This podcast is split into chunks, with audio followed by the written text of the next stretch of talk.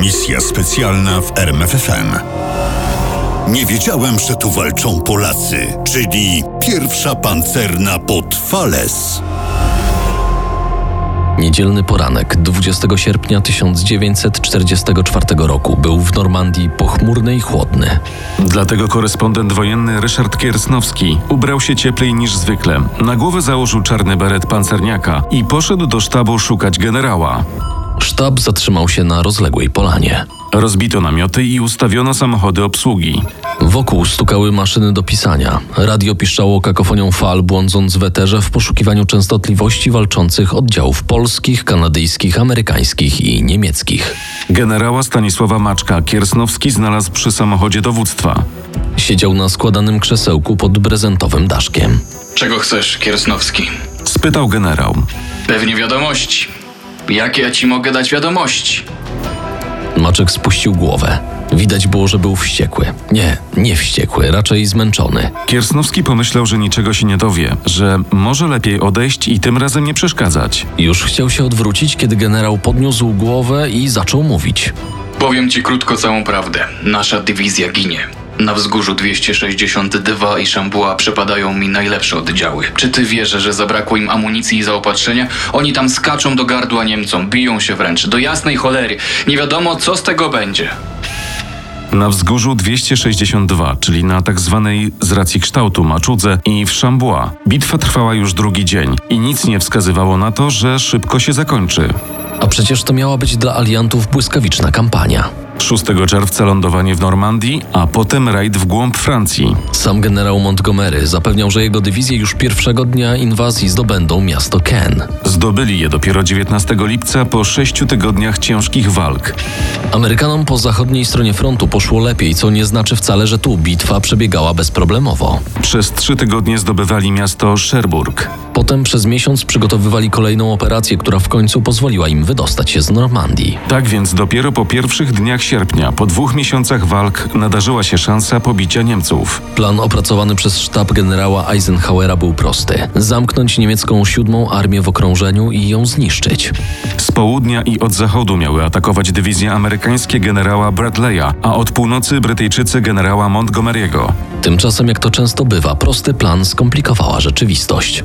Niemcy nie tylko nie pozwolili się okrążyć, ale sami zaatakowali i to w kilku miejscach jednocześnie. Lecz o ile Amerykanie poradzili sobie z aktywnością nieprzyjaciela, to Brytyjczycy mieli na swoim odcinku frontu olbrzymie kłopoty. Montgomery się pogubił. W efekcie jego dywizje zamiast okrążyć Niemców, wypychały ich na wschód, czyli jak to ujął generał Bradley, były zajęte mozolnym wyciskaniem pasty stópki. Niemcy zaczęli się wymykać z pułapki. A generał Hauser, dowódca bitej, ale jeszcze niepokonanej siódmej armii, starał się ująć ten na poły chaotyczny odwrót w karby organizacji. Pojedyncze kompanie, bataliony i pułki różnych rodzajów wojsk połączył w grupy bojowe i kazał im wyrwać się z okrążenia. Grenadierzy pancerni, elita niemieckiej piechoty, spadochroniarze i czołgi ruszyły na wschód, na Chambois, a od drugiej strony, z zewnątrz kotła, generał SS Wilhelm Bittrich przygotowywał swój drugi korpus pancerny do uderzenia na wzgórze Mont Ormel, jak to mówił Maczek, na Maczukę. Właśnie w tych dwóch miejscach, w miasteczku Chambois i na wzgórzu 262, zatrzymały się polskie pułki pancerne. I to im przypadło najważniejsze zadanie w bitwie pod Falaise. Musieli zatrzymać nie jedno, a dwa potężne uderzenia zdeterminowanych żołnierzy niemieckich. Pierwsza dywizja pancerna dowodzona przez generała Stanisława Maczka wylądowała w Normandii 1 sierpnia 1944 roku. Włączono ją w skład drugiego korpusu kanadyjskiego generała Gaja Simonsa.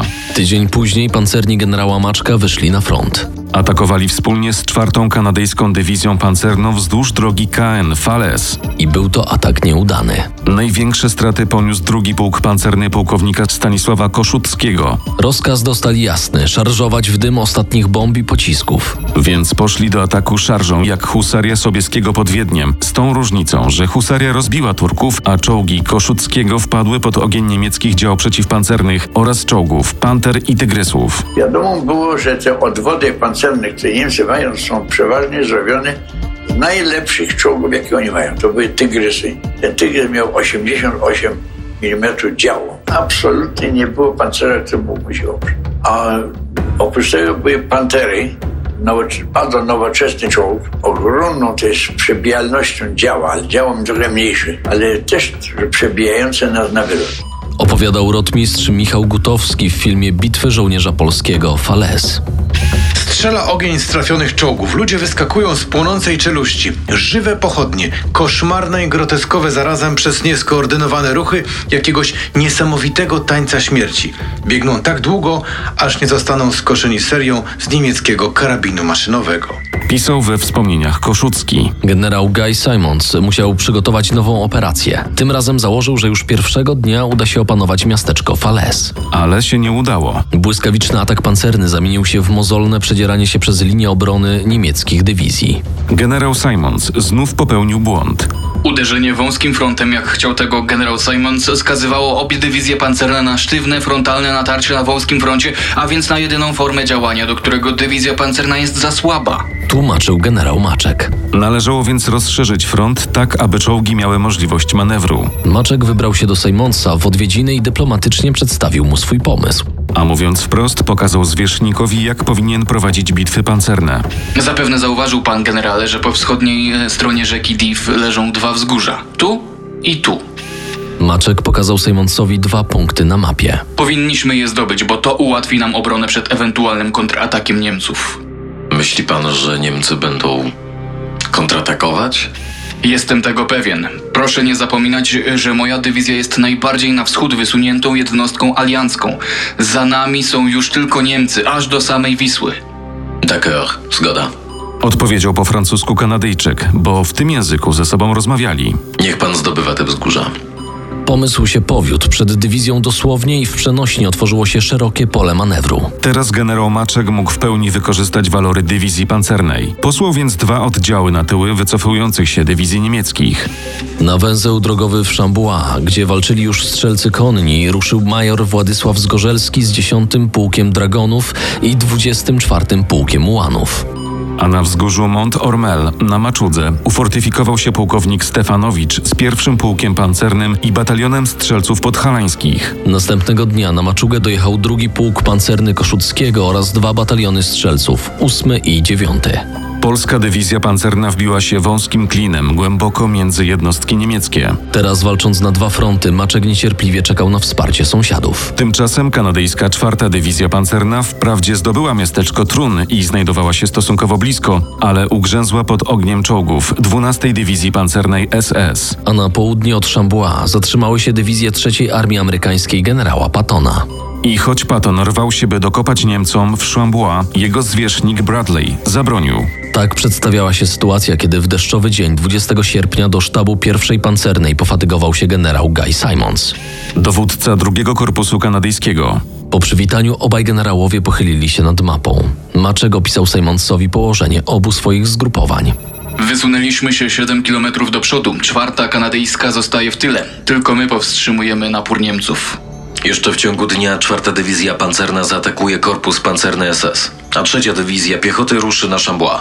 Obiecał Simons. Lecz zanim nadeszła odsiecz Kanadyjczyków, na Maczudze rozpętało się piekło. Niemcy zaatakowali jednocześnie dwa polskie bataliony. Podhalański z zachodu i ósmy batalion od północnego wschodu. Ryczały nebelwerfery, tłukły się działa czołgowe obu stron, bo walczącej piechocie przyszły z pomocą szwadrony dwóch pułków pancernych. Atak dywizji SS był na tyle solidny, że Niemcy wpadli na polanę między strzelców ósmego batalionu. Poszły w ruch bagnety, noże, a nawet pięści. A jednak atak się załamał. Niemcy się wycofali. Ale wycofali się tylko po to, aby kilka godzin później zaatakować ponownie. Przez całe przedpołudnie powtarzały się mniej lub bardziej skoordynowane ataki. Walka na Malczudze była walką właściwie obronną i niezwykłą, trochę jak gdyby taką średniowieczną, bo e, pułki pancerne rozstawione były na obrzeżach wzniesień z piechotą między czołgami. To była właściwie zupełnie nieznana e, walka na, na czasy nowoczesne. To było wrócenie do historii. Tworzyliśmy rodzaj fortecy atakowanej ze wszystkich stron. Opowiadał Zbigniew Mieczkowski, dowódca plutonu w drugim pułku pancernym w filmie Bitwy żołnierza polskiego Fales. Wszyscy bez wyjątku, ranni czy nie, sanitariusz, piechur, pancerniak byli wykończeni. Walczono od 8 sierpnia, czyli już drugi tydzień. Sen skradziony w wolnej, krótkiej chwili nie mógł wzmocnić organizmów. Dowódcy nakazali użycie pastelek benzendrynowych na podtrzymanie bezsenności. U niektórych żołnierzy wywołało to efekt oszałamiający, zupełnego otępienia, u innych odwrotnie, nerwowego podniecenia. Wszyscy wyglądali jak upiory. Wspominał pułkownik Koszucki. A ataki nieprzyjaciela i pochód wycofujących się Niemców trwał nadal. Szli polnymi drogami, powoli, zmęczeni i wyczerpani długim marszem pod ostrzałem artylerii i pod gradem bomb. Zauważono ich z maczugi i wszystkie czołgi pierwszego pułku pancernego wypaliły z działów kolumny nieprzyjaciela. Około 15.30, aby ratować wycofujące się bataliony, Niemcy rozpoczęli silniejszy niż dotychczas ostrzał artyleryjski. Już nie strzelali na oślep, lecz wybierali cele zidentyfikowane uprzednio na maczudze. Pociski nadlatywały z północno-wschodniego horyzontu z kierunku drugiego korpusu pancernego SS. Czołgiści pochowali się w czołgach, piechota wskoczyła do okopów, dołów, wyrw i lejów. Tylko jeńcy na polanie czekali biernie, aż spadną na nich kolejne fale pocisków. Zdawało się, że świat się kończy i wytłuką nas bez reszty. Dramatyzował Koszucki. A jednak nie wytłukli. Za to w pobliżu wzgórza pojawili się żołnierze niemieccy. Tym razem nie strzelali, za to niektórzy nieśli białe flagi. Inni podnieśli ręce nad głowę, a jeszcze inni rozpostarli nad głowami duże białe płachty. Czyżby zbliżał się koniec bitwy? Pułkownik Koszucki wysłał pięć czołgów z rozkazem okrążenia Niemców i wzięcia ich do niewoli. Kiedy jednak Shermany zbliżyły się na jakieś 200 metrów, Niemcy padli na ziemię. Za nimi jechały pantery. Zanim zorientowano się w sytuacji, trzy Shermany zostały zniszczone. Dwa zdążyły wypuścić świece dymne i wycofały się. Jednocześnie odezwały się działa czołgów drugiego pułku pancernego i bitwa rozpaliła się na nowo.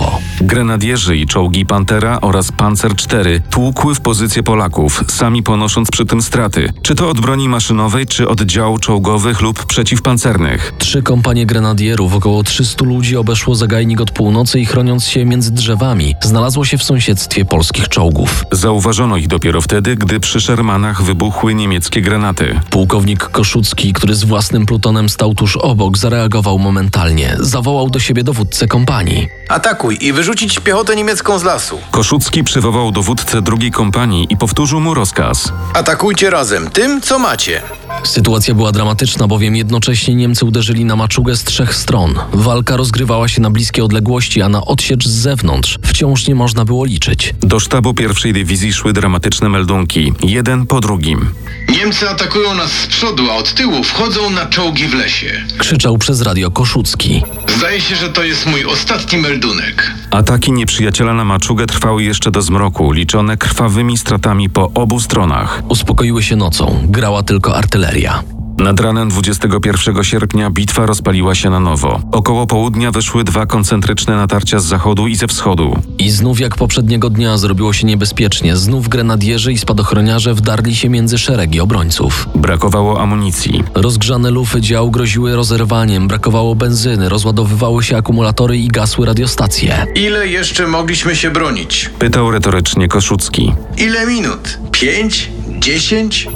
I wtedy obserwator zauważył przez lornetkę długą kolumnę czołgów, transporterów opancerzonych i dział.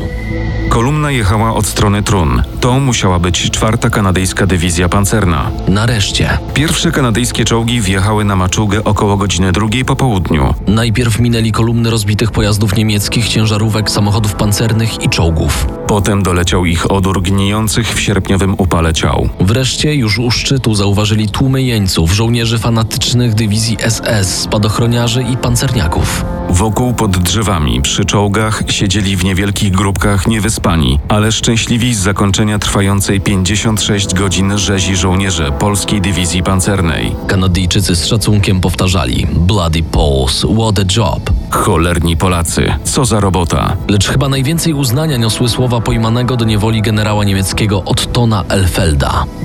Mogłem atakować bardziej na południe od Szembła, to bym wyrwał się z okrążenia. Tam byli Amerykanie, a oni nie umieją umierać. Nie wiedziałem, że tu walczą Polacy. Misja specjalna w RMFFM. Na tropie największych tajemnic historii.